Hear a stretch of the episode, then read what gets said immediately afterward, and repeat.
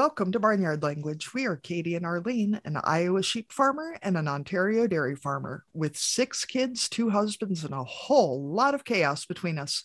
So kick off your boots, reheat your coffee, and join us for some Barnyard Language honest talk about running farms and raising families. In case your kids haven't already learned all the swears from being in the barn, it might be a good idea to put on some headphones or turn down the volume. While many of our guests are professionals, they aren't your professionals. If you need personalized advice, consult your people. Welcome back to another episode of Barnyard Language. Thank you for joining us here today. And as usual, we're going to start off with what's been going on on the farms and in the houses and all that kind of stuff. So, Katie, what's going on in Iowa? Well, now that I'm available to talk to you, and there's a cat standing in the middle of my desk. On the farm, we just finished up first crop of hay, and I had Jim text me the numbers of bales because I know somebody's going to want to know. We did a hundred. That was the sound of a cat being thrown. That was the, the sound of a cat being thrown off the desk. Yes, 150 small squares, 75 round bales that were wrapped, and 100 round bales not wrapped. So, well done, farmers. Folks keeping score at home. Oh and I was very happy to have my sister-in-law and her husband out to help drive truck to move bales because that's the uh, people crunchiest part of the whole thing is getting the bales out of the field you know right so, where they where they need to be. Yeah yeah when you're moving them you know two or four at a time 300 odd bales including 175 big ones takes a long time. So anyway as far as the family, if anyone has any advice for convincing my daughter that she's willing to wear her hair in a ponytail so it stops being so hot on the back of her neck, it's making my neck itch just thinking about it. I just filled up the pool for the ducks, so I'm sure they're happier. And having some chicken predation problems, which sounds like it's going around. I guess maybe it's just that time of year. Yeah, we're having the same thing at our place. We uh we haven't had chickens for all that long. I think I said before we got chickens when chickens when everyone else did during the pandemic. So this is just our second year of chicken ownership, and we have had a pretty good run. And yeah, the last few mornings we've we've lost quite a few. I I think they're raccoons is what our issue is from what little research I have done into what different creatures look like when they kill your chickens. But yeah, sounds like it's raccoons at our place, or looks like anyway.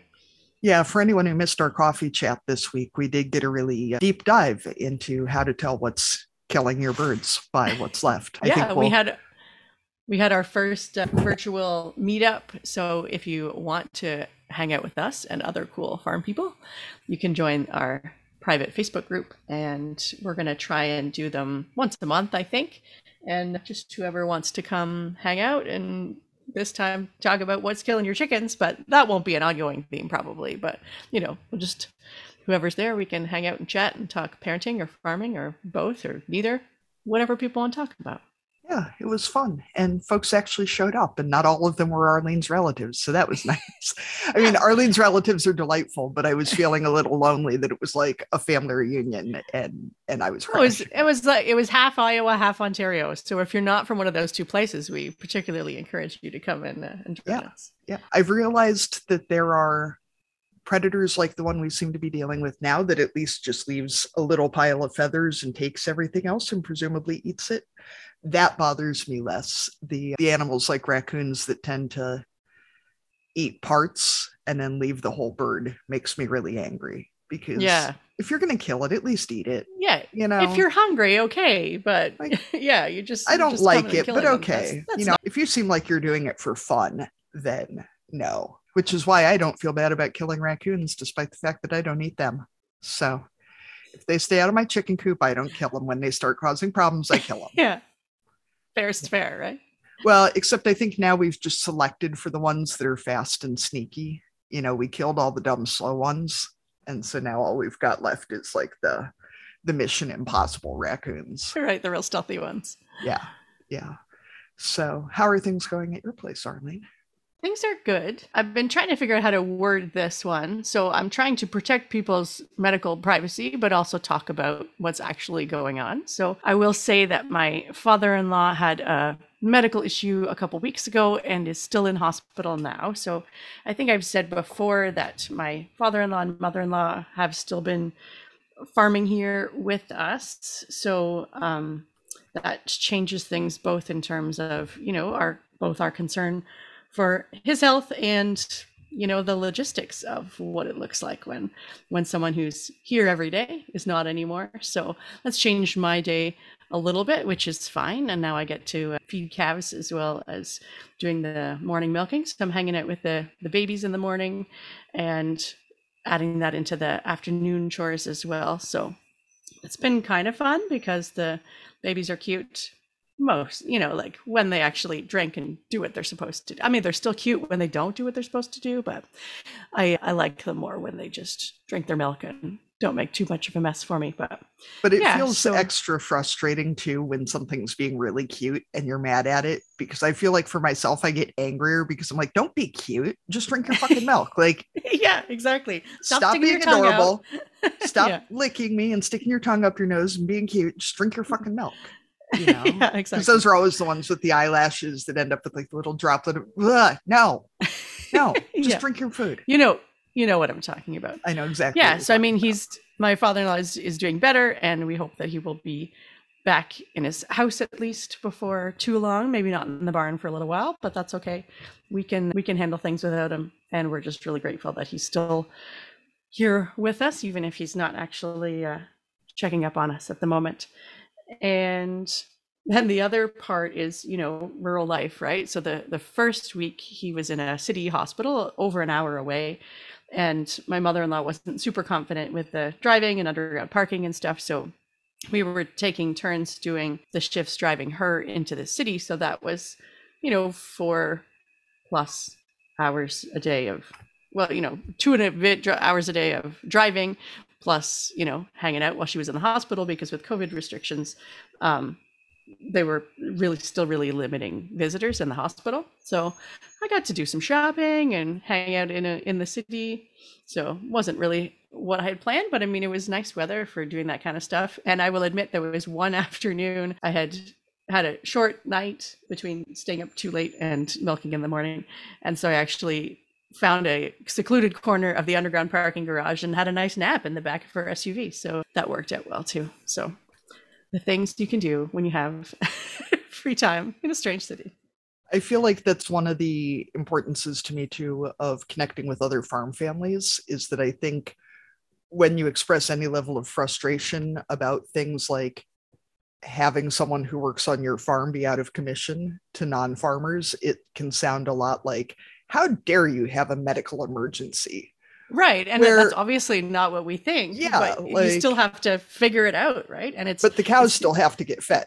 yeah, that's right. Yeah. And it's that combination of of family and business. And so there's, you know, like concerns on all levels, right? Where you're worried about that person, but you also have to, yeah, figure out the logistics of who's going to do what and how we're going to spend more time away because, you know, obviously we want to support them and and do what we can to make sure that he's getting better and all that kind of stuff. But uh, yeah, also look after crops and hay getting in and calves getting fed and all that kind of stuff.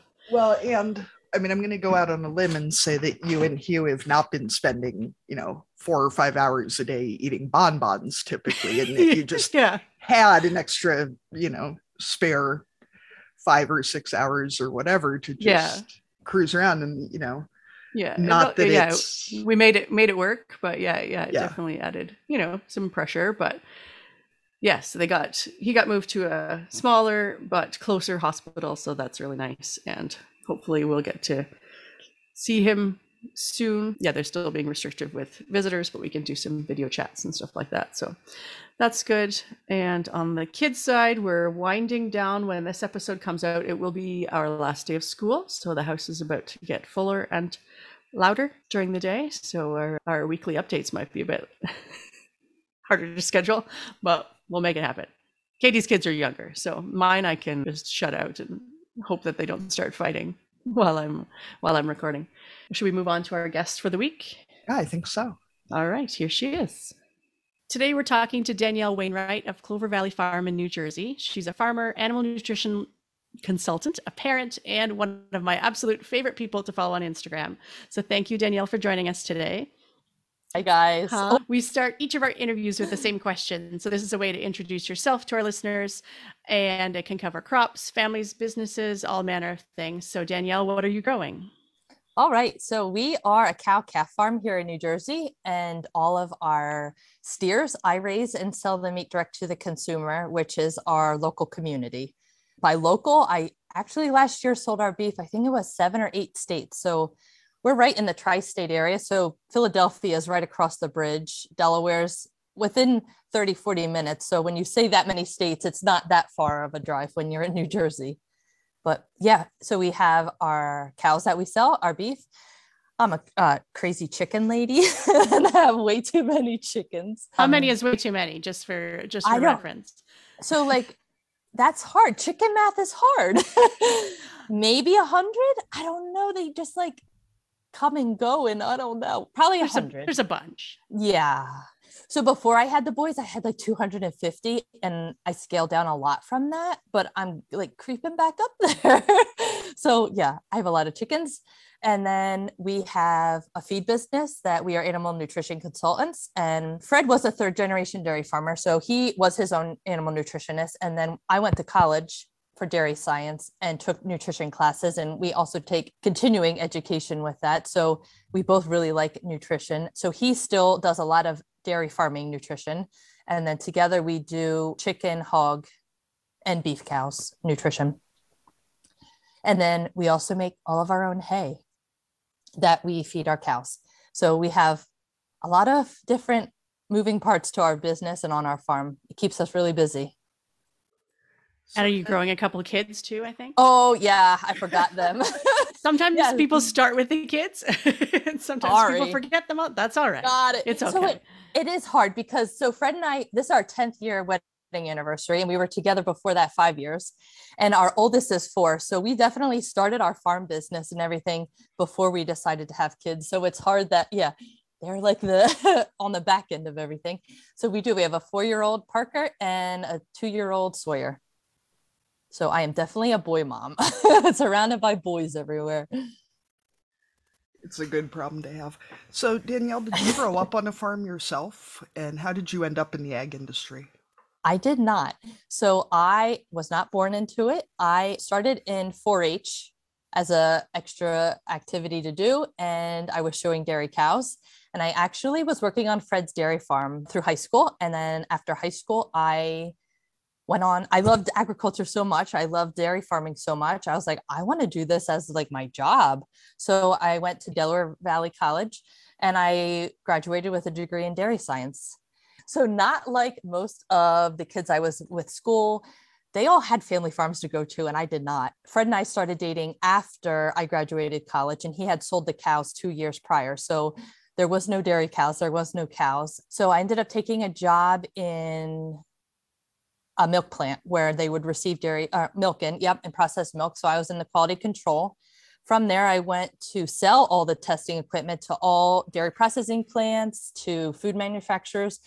Any any brand you see in the grocery store, I was in their plant checking out how they were making things, making sure all their testing equipment was up to date. And then after that, Fred and I, or no, in the end of that, Fred and I got married and we were like, let's do this farming thing again. We know dairy wasn't in the cards being in New Jersey. There's only 35 dairy farms left in our whole state. So it's a dying, unfortunately, a dying industry here. And we said, let's do beef cows. That's very similar to dairy cows. We're not too far off there. And we started our herd 11 years ago. So, and what what breed of cattle do you run? So we have, we, yeah, no, absolutely. Yeah. We have Black Angus. We started with our Black Angus herd, and I should go back a little bit. So in college, I artificially bred cows for a breeding company, and Fred also did that growing up. Two different companies, so we were little rivals there, but we love genetics. So we started with Black Angus and then we kept researching genetics and would add, we have some White Park, we had a little Charolais semen brought in, and then we would just try to find that perfect cow that we want to raise for our beef and everything. And I, am going to brag on Fred a little bit. So on his dairy farm, he loved genetics so much. Also, he had a lot of cows or bulls that would be sought after by the breeding companies, and then they would add be added to their lineup. So he had a lot of bulls that became popular. So we just love genetics so much. So how many years ago? Maybe 2016, we actually added a big breed. It was a newish breed to the area, which in America it's called Wagyu. If it was in Japan, it would be called Kobe beef. So we've added that to the herd and breeding our cows 100% Wagyu semen to our Angus cows or Hereford cows. That gives you a 50% or an F1, which is can be called American Wagyu. So we have the American Wagyu, and then we've been breeding more of that back. So we're up to 80, what's an F3? Oh my goodness. I think it's 87% Wagyu. So we're getting there. So we have two separate herds that are co-mingled, but we have two different breeding programs. And then what is your your in terms of sales for beef? Are you doing wholes, halves? Like what what kind of program are you running in terms of how you sell to yeah all those states? So this is actually our 11th year of offering our beef, which it feels like it was yesterday that we started. I sell it only by bulk, quarters, halves, wholes. I did add an 18 pound share. So I guess it's like a 1 16th, I believe, like a, an amount to be able to help older people that can't afford a quarter or they don't have the freezer space. And also was a really good idea. I didn't see it at the time was people wanted they weren't familiar with how to buy beef in bulk. That's not a that wasn't a thing around a lot 11 years ago. So it's a sample of what you can expect out of a quarter. Get your foot feet wet by seeing, hey, this is how direct sales from a farm works. We get to find our farmer, know our farmer, know how our beef's raised. And a lot of sales that I did as that 116th share grew into quarters. And we have a lot of returning customers each year. Well, and I know like we've direct marketed beef for quite a few years too. And for us, we started doing a lot of by the pound sales because for a lot of customers, even a quarter beef is a lot of money. And so mm-hmm. if you're not sure what the quality is going to be like, yeah, you know, it's hard. I, yeah, I get not wanting to drop, you know, five hundred, yeah, hundred, yeah, whatever on meat without knowing what you're getting. And yeah, yeah, we ran into that too. That customers had no idea how to call in a cut sheet or what they wanted mm-hmm. or anything else, and just yeah, it is very hard. I've had to customize a cut sheet that was very self explanatory. Like you get this or this, you don't get all of yeah. the cuts available. But this year, I did add something new. It should be coming, or the meat should be ready in the end of May. I did send a few beef scheduled for the USDA plant. So we are going to try the individual sales just to try and see. When we sell our beef in bulk, I use a custom butcher.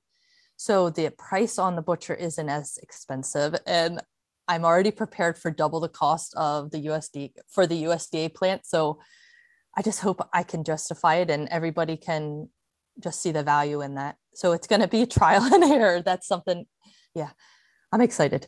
So did you guys end up with problems getting into the locker with the Emmick? So here's the thing in New Jersey, we do not have a USDA plant. I have to drive an hour and a half to a USDA plant. And also our custom butcher is also an hour and a half, but in totally different directions. Yeah, yeah. I tend to plan out things. I'm very with all every aspect of our business that we do, I have to plan to be able to keep everything in line. So I'm trying to think out and I contacted them a few months out. So I guess I contacted them in the fall to schedule for now and I was able to get in in May. So yeah, see our our state inspected locker is about an hour away. And when the pandemic started, they went from being four to six weeks out to two and a half years out. Oh, wow. So, yeah.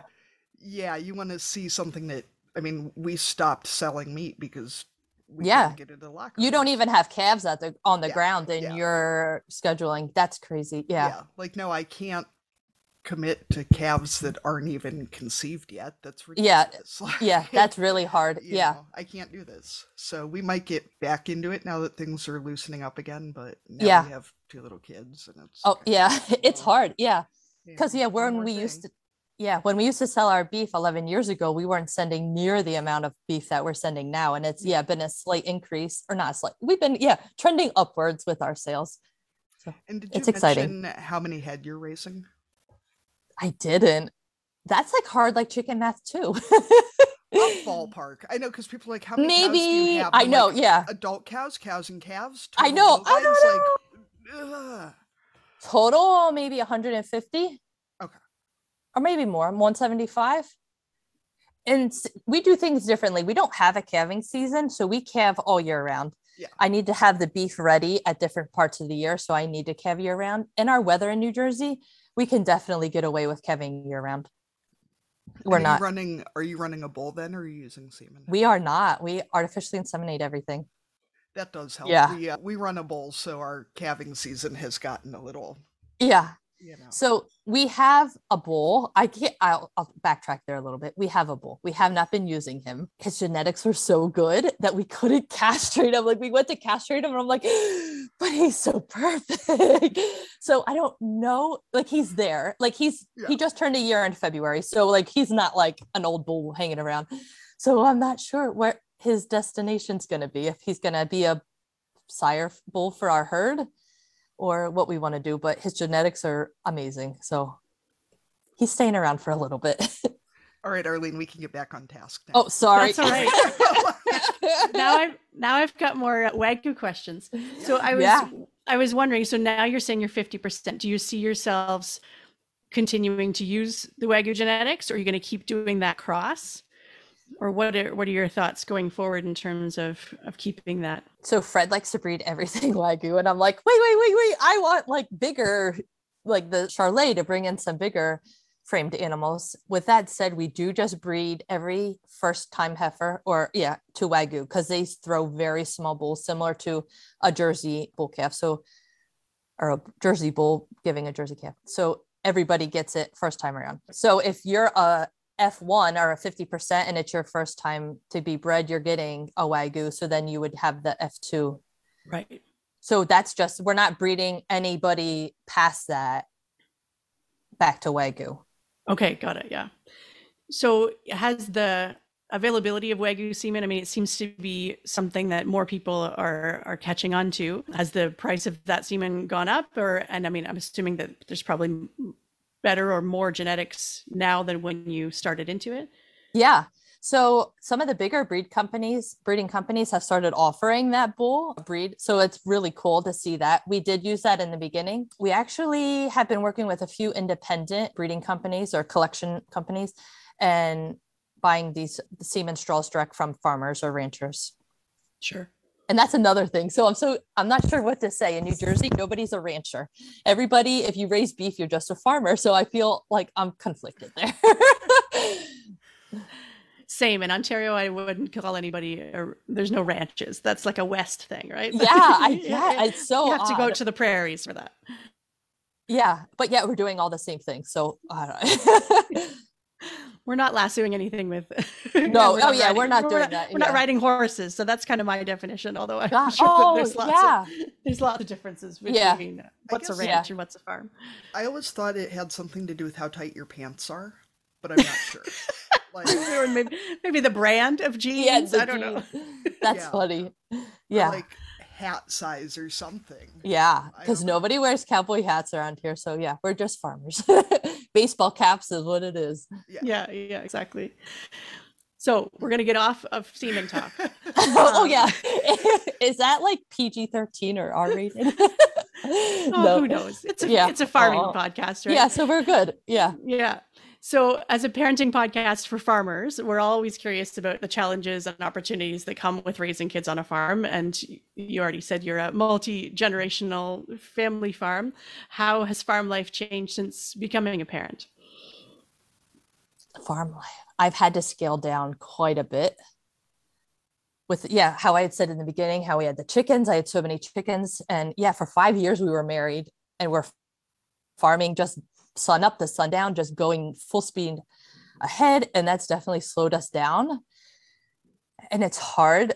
At least I struggle with this. Being I am a farmer. I was a farmer before I had the boys. I still want to farm, and having the boys yeah it i went through a lot of depression there not being able to do what i loved and seeing fred do it and not really being able to get out there and we would take turns and we still take turns if we're doing something dangerous we'll take turns but it's hard it's it's a hard juggle I know, Danielle, that's honestly kind of the seed of where this podcast started was when we had our daughter and we'd been farming together for five years before she was born.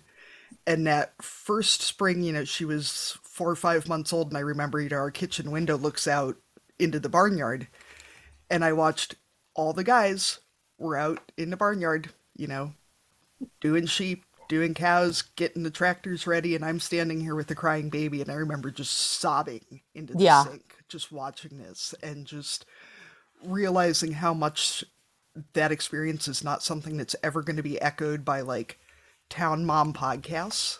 Mhm. You know, my husband went out to work and left me in the house.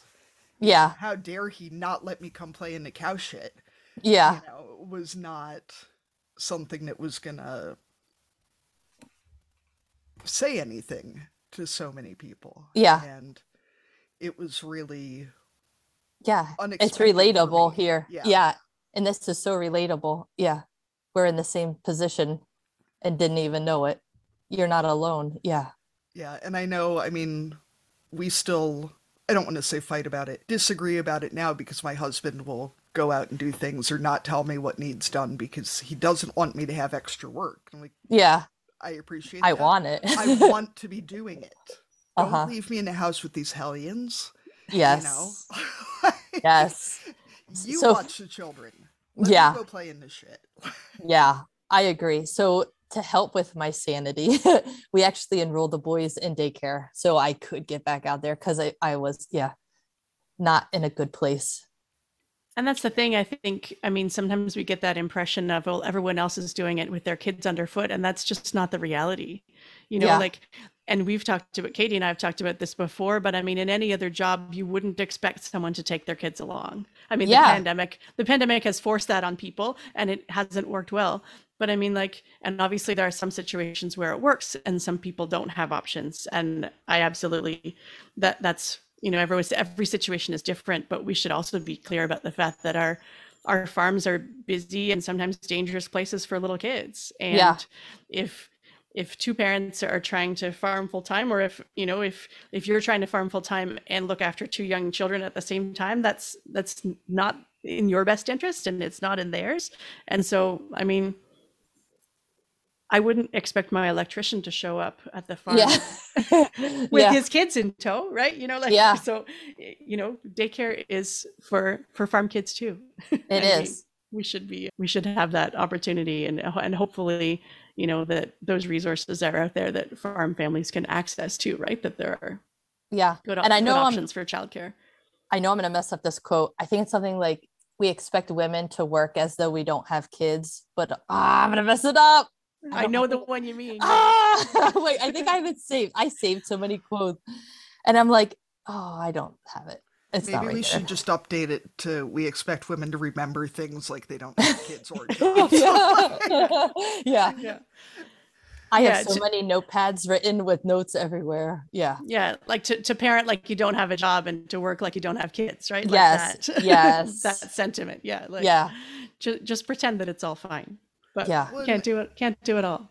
Too, I mean, when we talk about not taking our kids to our other jobs, we're not even talking about like I have a I work remotely for Microsoft. So me taking my kids to that job does happen. It's pretty straightforward, but it's not like I'm not on a logging crew out west or like running a deep sea fishing boat in Alaska, which is about where farming ranks safety wise. You know, Yeah. like I would definitely not take my kids to that. So why would we expect that from farm parents? Absolutely. Yeah. And when we feel safe enough for ourselves and for our kids to join in a farming activity, we include them because, yeah, even collecting eggs right now is a struggle because we have to put them in the basket like we're playing baseball and I get 500 cracked eggs. So, like, yeah, Yeah. it's a learn, it's learning.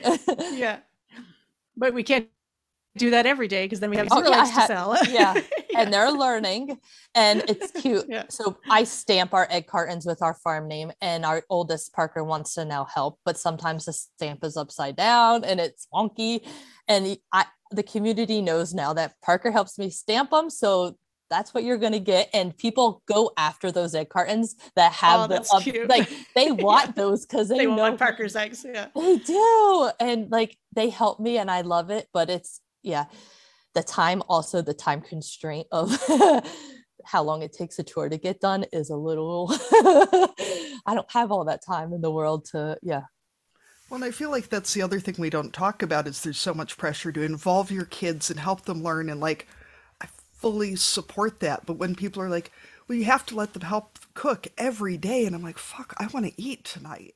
Yeah. Like, yeah, I need it tonight, not tomorrow Yeah, morning. I want it now. I don't, you know, it's the end of a long day. I don't really want a four year old and a five year old helping me. Like, you know, let's talk about how much longer it takes to stamp all those egg cartons with Oh, yeah. helping. yeah. I have a pretty good idea how that's going for you. yeah, yeah. You know, and just letting go of your own perfectionism enough to, Oh, and I am a perfectionist, so yeah. yeah. yeah, you know, I get that. Yeah. Yeah. And he wants to mix colors. Just yeah, yeah. but it's fun though to see life through their eyes and it's like, why not? Like let's do it. Like we don't have to fit into that mold that the society has created. Have fun. Have Yeah, fun. it does make it hard though, I think, then when you do have to enforce rules because they're going out into society and you're like, no, I don't know why this is a rule, but it is. So Yeah. Just, yeah. you know, Just like, put on your pants. They My say you have to wear them. my daughter asked this fall why her heavyweight tights aren't the same as pants. Oh, They're, they're pants with feet. Like what?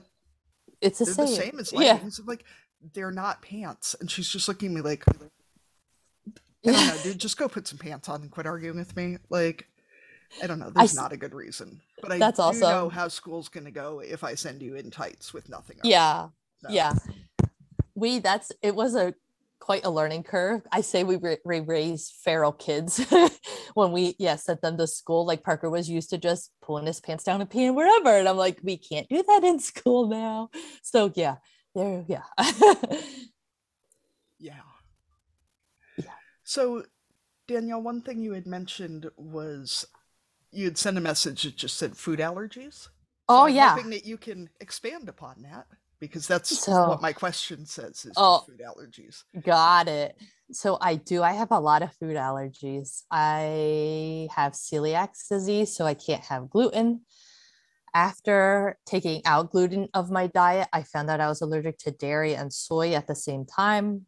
And then almonds and nuts are the most current food allergy that has presented itself. So it's a huge struggle to always have food available and it makes me laugh. I'm not la- like it, how do you say that laugh when everybody's like afraid of meat going away that they're gonna take my meat away, and I'm like, I can't have like my protein sources come from beef and chicken and eggs, so like that's not going anywhere. I don't think we're gonna let that happen with everybody that has food allergies and relies we can't move to a solely plant-based diet.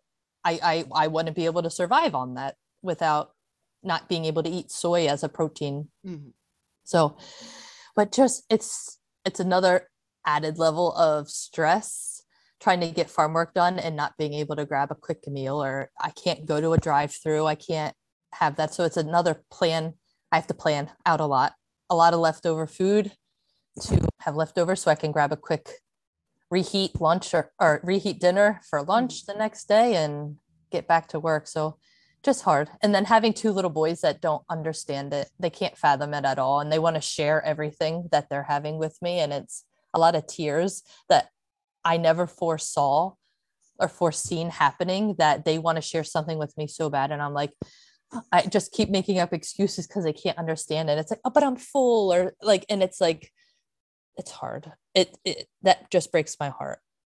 Yeah, I, I hadn't thought of that as a as I I'm lucky enough to not have allergies, but I hadn't thought about the that factor of you know them wanting you know food is a communal experience, right? And you know Yeah. little, little kids are always you know trying to shove stuff in your mouth or you know like Uh-huh. here try this kind of thing. How does that impact your? Does it impact your ability to prepare food like? in terms of your allergies or are you okay in terms of like making things that you're allergic to or is that something you have to be conscious of as well So we have a lot our a lot of our meals are just meat and potatoes or meat and rice. So it's a lot of I guess I don't know what you call that whole foods. So we don't eat a lot of processed, but I do treat the boys once a week. We'll get to go get cheeseburgers from McDonald's and the French fries because I don't want them to miss out on that. But again, then I just have to have something else prepared for myself to eat. And our oldest knows like I think he's catching on that I can't have a lot of things. So I'll ask when he says, Can you try this, mommy? Mommy, have some of this. I said, Can I smell it instead? So now he just comes and says, Mom, you got to smell this. And it like melts my heart. But at the same time, it's like, it just breaks it into pieces that like I can't enjoy that with him. It's hard that when I let them eat gluten or soy. Like they all eat it. My husband still makes sandwiches. I guess from dairy farming, he makes a cold cut sandwich for breakfast every morning. So we don't have a breakfast in our house. So there's like, I get sick if I just have a crumb of wheat or a crumb of a bread. So like some most times that I get sick, I don't even know that I consumed it. So it's always hard. And I kind of am a spaz about it in my kitchen. Like just, yeah, the severity of it. And it's hard because if I do get gluten, I'm in the bathroom for a while getting rid of it. And then I just feel awful afterwards. I feel foggy headed. I can't like think very clearly. And I just feel like crap for days while my body is recovering from, we call it poisoning, but it's not, but it's something, it's easier for me to say I got poisoned, but yeah, it's hard. Yeah. And that's from just a, like a really tiny exposure, yeah. right? Yeah. That's not not like, oh, I'll just make an exception. You know, like yeah. that's where you don't even know that it yeah like, entered your body. And it yeah, I, I, don't. It's a crumb. Yeah. It's not like I'm, oh, let me try a bite of your sandwich. I could yeah. never. And it's hard. On the weekends, we go to Fred's parents. His dad just turned 92 and his mom turned 88 or 89. And she's starting to have dementia. And when we go over, and she's always baking. She's Fred is one of six kids, so she was always baking and cooking everything. So she's always has a cake or pastries, and she's always like, "Have it, have it, have it." And I'm like, "I can't, I really can't." She's like, "Just one bite won't hurt you, one bite," and I'm like, "But really, it will hurt me a lot." And so it's the same thing every weekend. We have to go through like, "Why aren't you eating lunch with us? Why aren't you having cake with us?" And it's, it's hard. yeah, I bet and well, even without the dementia you know sometimes people of that generation don't really understand that you know yeah. element of, of food allergies. So but yeah having to repeat yourself yeah. over and over again. And then she i mean probably gets a, a little bit offended every time too right? Where you yeah. know like it's just that you're you don't want to to eat yeah. what she's preparing. And i think in the beginning she thought it was or she and i would feel that from others is that they thought i was on like the gluten-free diet like oh, yeah. oh you're on like a diet. And i'm like well no it's it's a lifestyle right now where i would be damaging my intestines even more. So like that's hard that you just are assumed because i order dairy free something that i am anti-dairy when in fact i have a dairy science degree and i absolutely love dairy. And if i could have any of my allergies erased it would be dairy because i want my ice cream back so bad. So and that's hard like seeing, oh, don't get dairy or anti dairy or the non dairy products. And I'm like, I kind of need that to live. So, like, yeah, that's hard.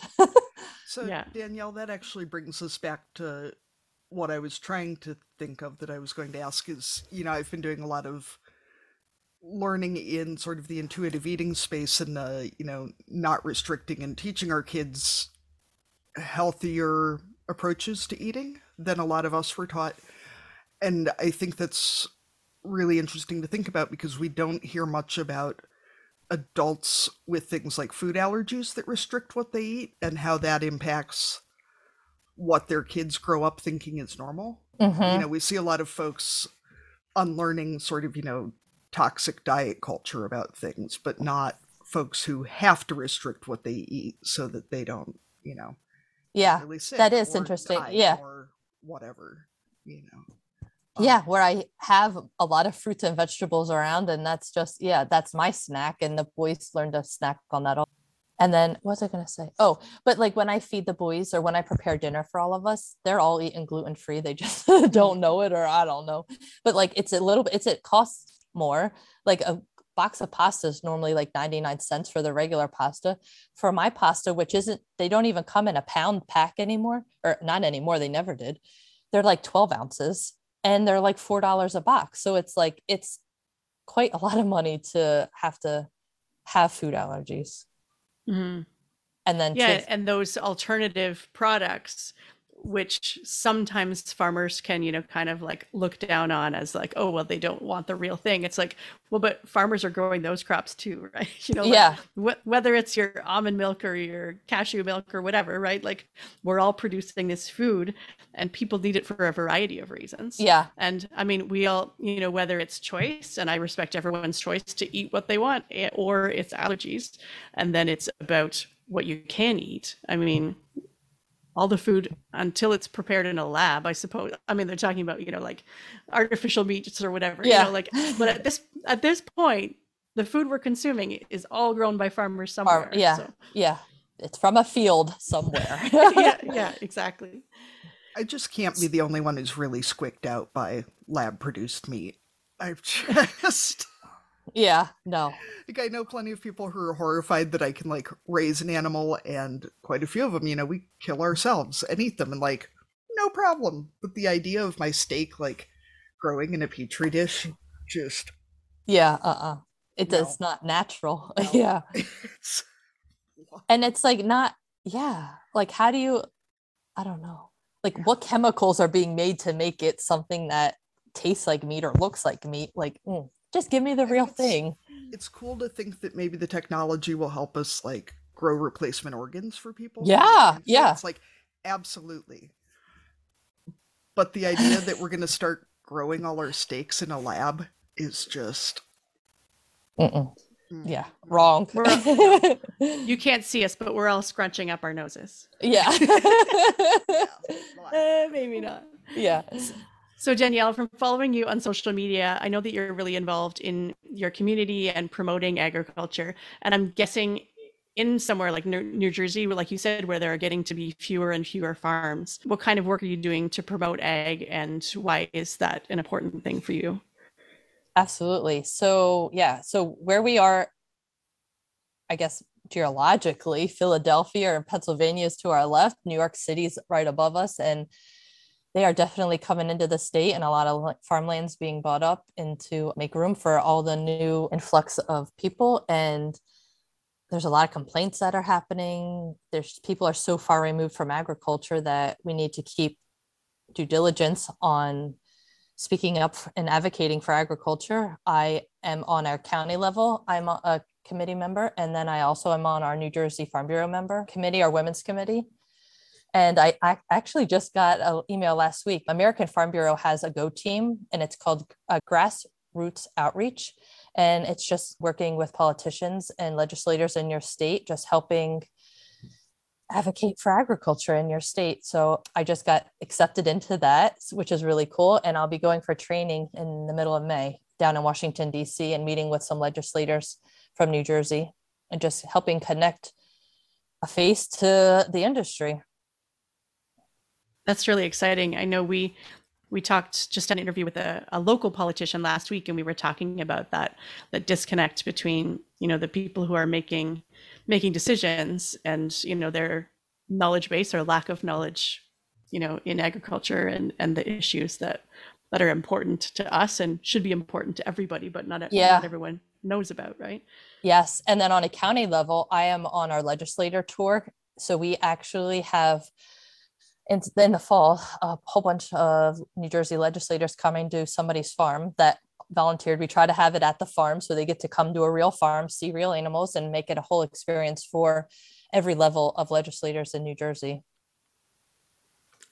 Yeah, I think it's interesting too that there's, I feel like there tends to be this feeling like farmers hate city people because we just hate them and that's why we don't want them here. And I'm like, it's not. It's that we need the land, we need the prices to be reasonable. And if you're going to hate it here, we'd rather you knew that before you moved out here than, you know, Yeah. it's a huge legal battle all the time. I, I know I had, Arlene and I have talked about my in laws sold their house and had a couple come look at it and the woman wanted our cattle pasture backs up against this house and she was upset because the cows were looking at her Oh while she was sitting on the my. patio and she wanted to buy the house and said that they'd buy it on the condition that we moved our cows and i was like that's that's not how this works yeah.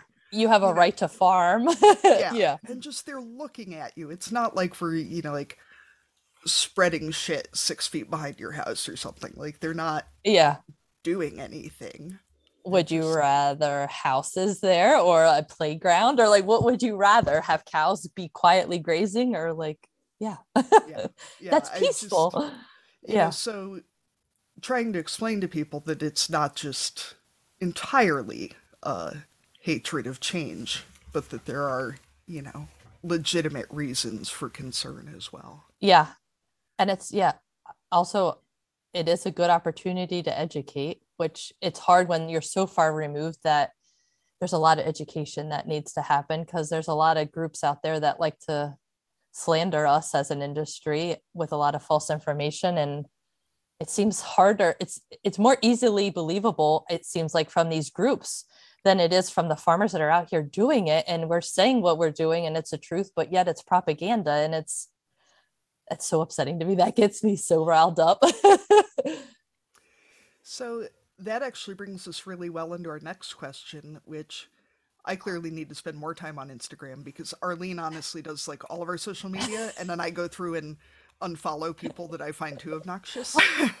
it's not many, but there have been a few. So Arlene says here that your social media content is, and I quote, a freaking delight. Um, because it is. I'm just not familiar because I don't Instagram, and I You're definitely missing don't out. Twitter. Yeah. oh, i don't twitter either Oh God. Twitter is a horrible, horrible place. That's what I know about it. But that we know that producing content isn't all fun and games and that it takes a lot of work and time to be creative. And I'm wondering why you think it's important and what do you gain from being active on social media and how can we counter that? I think it's really easy in, you know, memes or graphics to get a real black and white pro farmer, anti farmer thing. And yeah people really forget everything that's in the middle there. And It I'm is, wondering yeah. how we can address that with our socials. So I choose humor. I try to spin everything to be humorous. I don't, farming is really hard. Like what we're doing is hard. You don't know what each day is going to bring. If a cow's going to die, like you don't know. So I try to see the silver lining in things. I try to make things enjoyable. People want to tune in to see Instagram to relax, not to be stressed out. So let's spin it, not spin it, but just show it in a positive light. That's uh, one of the things we were wondering was just why you choose to put time into it. I mean, I'm not, and I'm not saying that from a place of judgment, but why is it important to you? And how have you, how do you feel you're making a difference by by using humor and connecting with people? Like, what what have you seen that that kind of encourages you and keeps you going? Because it you know it it takes time, and you know it would be probably more efficient and easier to just go out and do the chores and be done with it kind of thing but you're obviously putting putting time and effort into creating good content that people want to see and enjoy so kind of what motivates you to keep going I feel like being able to show everything I do, and I show it all, I try to keep it as real as I can. It opens up the conversations just to be able to talk to a farmer, ask a question. If one person's thinking that question, more than likely, a lot of other people are thinking that question. And I, I went to school to be a farmer. I'm just so passionate about it, and seeing groups talk badly about agriculture and to put lies out there i just the fighter in me is like uh-uh i'm here to prove you wrong and i'm gonna be, be damned if you're gonna say something that's incorrect. So i feel like the fighter in me has been forever. Like i always had male dominated careers I worked as a tool consultant. Like I had to fight my way through that. Like nobody was selling, no woman was selling tools at Sears when I did that for five years. Breeding cows, I was the only girl out there. Some farmers wouldn't even let me on their farm because I was a woman breeder. They said, nope, we'll wait until our normal breeders are in. Because what I was doing was relief work. So I was relieving the, their normal guy. So it's just that fighter in me. Anything I need to prove you wrong because I'm going to prove you wrong. or is it uh, what's that saying? Like I, I, farm like a girl like try to keep up or i don't like yeah. Yeah. I love how you say you're a fighter but you've got a smile on your face. You're like i'm gonna fight you but it's gonna be fun while i'm at it. Yeah. Oh yeah. So and it's hard so like the balancing act so my husband after he sold the dairy cows went back and became a cpa an accountant he actually just retired after 14 years so he's home now all the time with me. So i'm having trouble balancing being a creator on instagram because he's like all right chop chop.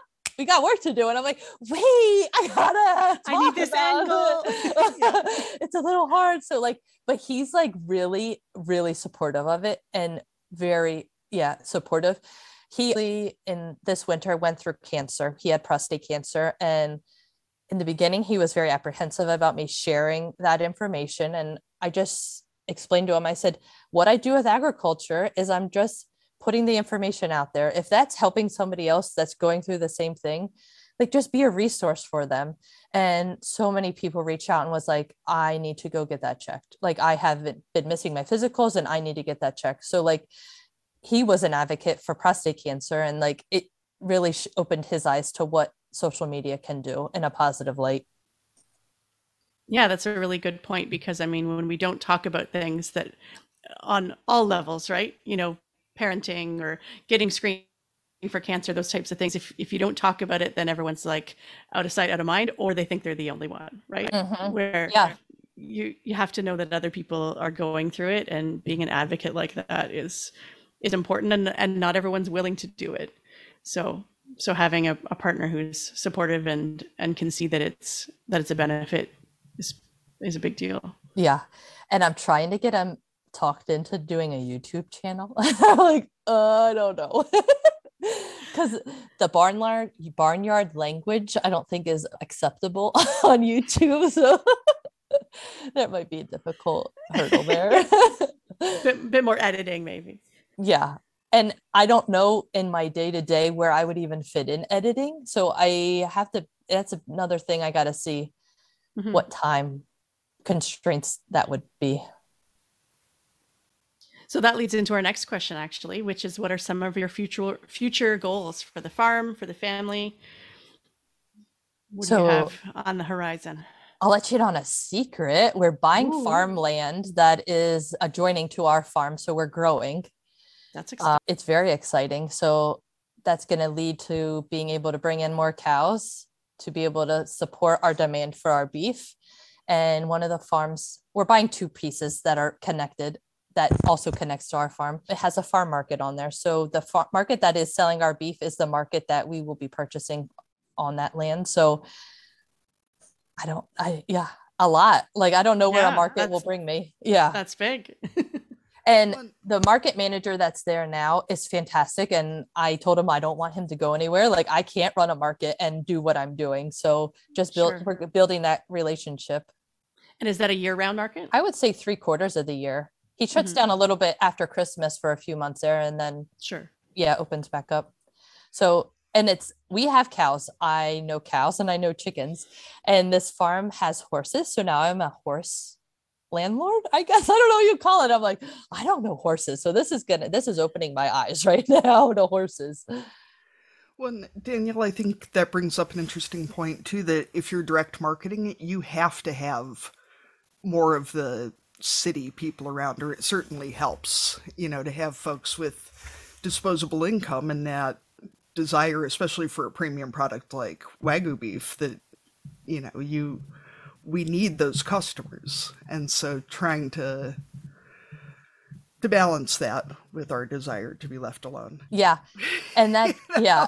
And the market is out on a main highway that everybody that goes to the jersey shore drives on during shore season. So that was where this whole selling meat direct individually came from. I was like why aren't i like getting into that market? Like that mm-hmm. market's there nobody else is doing that in our area. I need to capitalize on the short traffic. So mm-hmm. that's yeah where that started and i re- started that relationship because they also sell our eggs. So i'm always in there selling our eggs and then i'm like hey are you open to selling meat? And then we ended up making an offer on the farm to buy and that's coming with it. So it's exciting. Yeah that is exciting.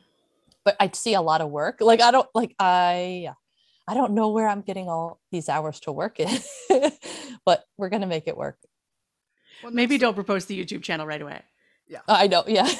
well, so with this new land, we have new crops to plant. And so Fred's been on YouTube following a few people. Sure. Seeing what they're doing, what different crops, because it's funny when like you talk to Fred's dad, who's 92, he's seen a lot of change, but he's so set in his ways. And it's like, nope, this is what you plant. This is it. That's that's the only variety there is. So Fred's like, oh, we can plant this and we can plant that. And it's like his dad's not so like open to it, but it is in the end our choice, but it's just funny.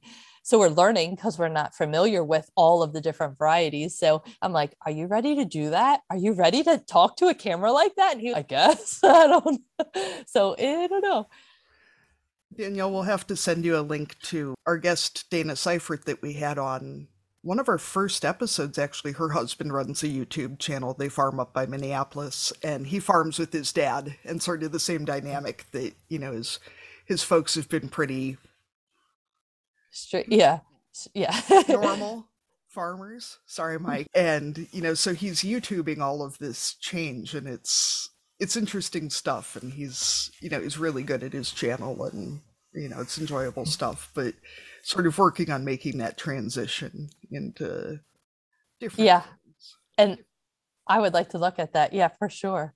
And It's yeah, and his Crest dad's Farm over. Raven oh. Farm. I don't remember which one it is. Okay. I'll, I'll send it to you though. So, yes, please. So it's fun because at 92, his dad is still on a tractor every day, and it's amazing. And I, yeah, I hope to be able to follow in his footsteps. So we ask all of our guests if you were going to dominate a category at a county fair, what would it be? And categories can be real or made up to ensure your domination. So, on a funny note, because I try to be humor, I think I would do like the blue cotton candy eating contest. I would dominate. I love blue cotton candy So is that quantity or speed? What do you think? Quantity. I'm just picturing like jamming it all in. Uh-huh. Like- Oh my god. I don't know what it is about the blue cotton candy. Because normally they mix a bag and I'm like, oh, can you just make me a blue bag, please? don't want that mixed up. yeah. How do you deal with it ripping up the roof of your mouth though? I mean, because I love me some cotton candy, but it always like I don't know if I have that. What kind of cotton candy are you I eating, know. Katie? Is yours wait, is is yours it not old? supposed to have fiberglass in it? No, No, it like melts in your mouth. Yeah. That- that- Maybe it's the higher humidity out here or something. It I like don't know. I don't maybe Never I had had that problem. sensitive mouth. I don't know. You got to come to Jersey and try some Jersey cotton candy. Maybe yours That's isn't fresh enough. one. Yeah. Okay. Well, because our little county fair is nothing like the Midwest fairs. My aunt lives in Minnesota, and oh my gosh, we went out to their so yeah. There's is it the state fair or their county fair? State fair, I guess. state fair Yeah, else. we have Fair. nothing like that near us. Oh, Yeah. I wish we had that. Yep. My All right, I have to One pull of my one of my bucket list items is I want to tra- do some more traveling. My years ago, well, on our honeymoon, actually, my husband and I went to Texas and we went to the Texas Mm. State Fair. So that's the only state. I mean, I'm Canadian, so that's the only state fair I've ever been to. But one of my bucket list things is to to hit all the state fairs. So we'll go on tour. the That's awesome. We'll invite Fair we'll invite you along, Danielle. We'll hit some Yes, yeah, but don't come. Don't put New Jersey on that list. it's not. It's that doesn't. Compare. It's not impressive. What doesn't compare? There's nothing to compare. We'll meet Yeah. in New York. It's supposed to be pretty good. Oh yeah, I'll do that one. yeah, that's halfway for us, I think. All right, I'm going to move us into our cussing and discussing segment. We've registered for an online platform called SpeakPipe. So if you listeners want to leave a cussing and discussing entry for us, we can play them on the show. So go to www.speakpipe.com backslash barnyard language and leave us a voice memo. Or you can always send us an email at barnyardlanguage at gmail.com and we can read it out for you. Katie, what are you going to cuss and discuss this week? So, Erlene, I've been listening to a lot of true crime podcasts, and this does tie in. And also, you know, I'm restarting my same job. I'm switching from being a contractor to being a full timer. And part of this is a week long in person work trip to San Francisco in a few weeks. So Katie actually has to leave her house. It's horrible. And Put I'm pants on. How Put your pants on. embarrassed I am about things like all my coworkers live in places that have things like Uber and DoorDash and all these things. And so I'm like, you know, what, 10 or 15 years behind the times trying to like figure out how Uber works. And I was listening to this true crime podcast this morning about that guy in Germany who like met some guy on the internet and then killed him and ate. And I was like, you know, if he's not feeling embarrassed or ashamed of eating someone, why am I feeling so bad about not knowing how Uber works? Like on the I wondered how you were tying like- these together, and I'm still confused. But I mean, on the balance of things that I should feel ashamed of, like not knowing how a ride sharing app works should not make me feel worse than this guy did about eating someone. Like that's that's ridiculous. Okay. So whatever you're feeling ashamed and embarrassed of, like if they're not feeling embarrassed about eating people, why are you feeling embarrassed about your floor being dirty? Yeah. Okay. Danielle, what do you have to cuss and discuss? Oh my gosh. least crazy look now too. So I don't know. How about I don't know your second born trick or your firstborn tricks you into thinking raising kids are easy, and your second born is like, hey, I'm gonna prove that wrong. You thought you knew what you were doing? yeah. I, yep. yeah. That second born this weekend. Yeah, that little shit. Yeah, that's what. Yeah. That's it. But- Yeah, I hear you. So mine is it's spring, which is lovely. Eventually, we'll get to put some crops in the ground. That is great. But spring means bugs, which is fine. But do either of you have the like stinky ladybugs in your houses? Yeah. They're Okay. worst. Katie's nodding. Mm. yeah. No, not a thing for you, Danielle. Mm-mm. Yeah, so they they look like a cute little ladybug, and you're like, oh, it's a ladybug. That's cute. I like ladybugs. But then if you touch them, they smell, and they're and they like bite. they swarm. Yeah, and they like swarm in the windows, and they like like ladybugs crawl kind of like weird, and yeah, just the spring ladybugs. They're stinky and gross, and I don't want them in my house. But spring, so I guess it comes with the territory. and they are they're like Asian beetles or something technically. They have Yeah. apparently no redeeming qualities oh, whatsoever. Oh yeah. yeah, other than looking kind of cute until you touch them. Yeah. We have stink bugs. Do you guys have stink bugs? Yes. Yeah. we do Yeah. those ugh, those stink. Yeah. So thank you so much for joining us here, Danielle. If people wanted to find you online and follow your delightful social media, where can they find you? What's your So- website? All that kind of stuff. Yay. On Instagram, I am Clover Valley Farm, and our website is also clovervalleyfarm.com.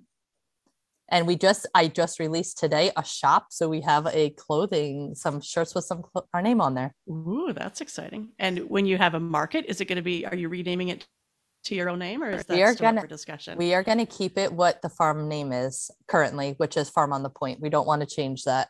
yeah. Well, it, good luck with all of your future ventures. And thank you for being here with us today. Yay. Thank you guys so much for having me. Now I'm feeling ashamed and embarrassed about talking about cannibals. So I I just just, really didn't know where you were going thing. with it. I was just trying not to put too much detail into the whole thing. What yeah. you just learned in your true crime crime podcast. yeah. That's All right. hysterical. Hit stop recording, Katie. Thank you for joining us today on Barnyard Language. If you enjoy the show, we encourage you to support us by becoming a patron. Go to www.patreon.com backslash barnyard language to make a small monthly donation to help cover the costs of making the show. Please rate and review the podcast and follow the show so you never miss an episode. You can find us on Facebook, Instagram, and TikTok as Barnyard Language, and on Twitter, we are Barnyard Pod. If you'd like to connect with other farming families, you can join our private Barnyard Language Facebook group. We're always in search of future guests for the podcast. If you or someone you know would like to chat with us, get in touch. We are a proud member of the Positively Farming Media Podcast Network.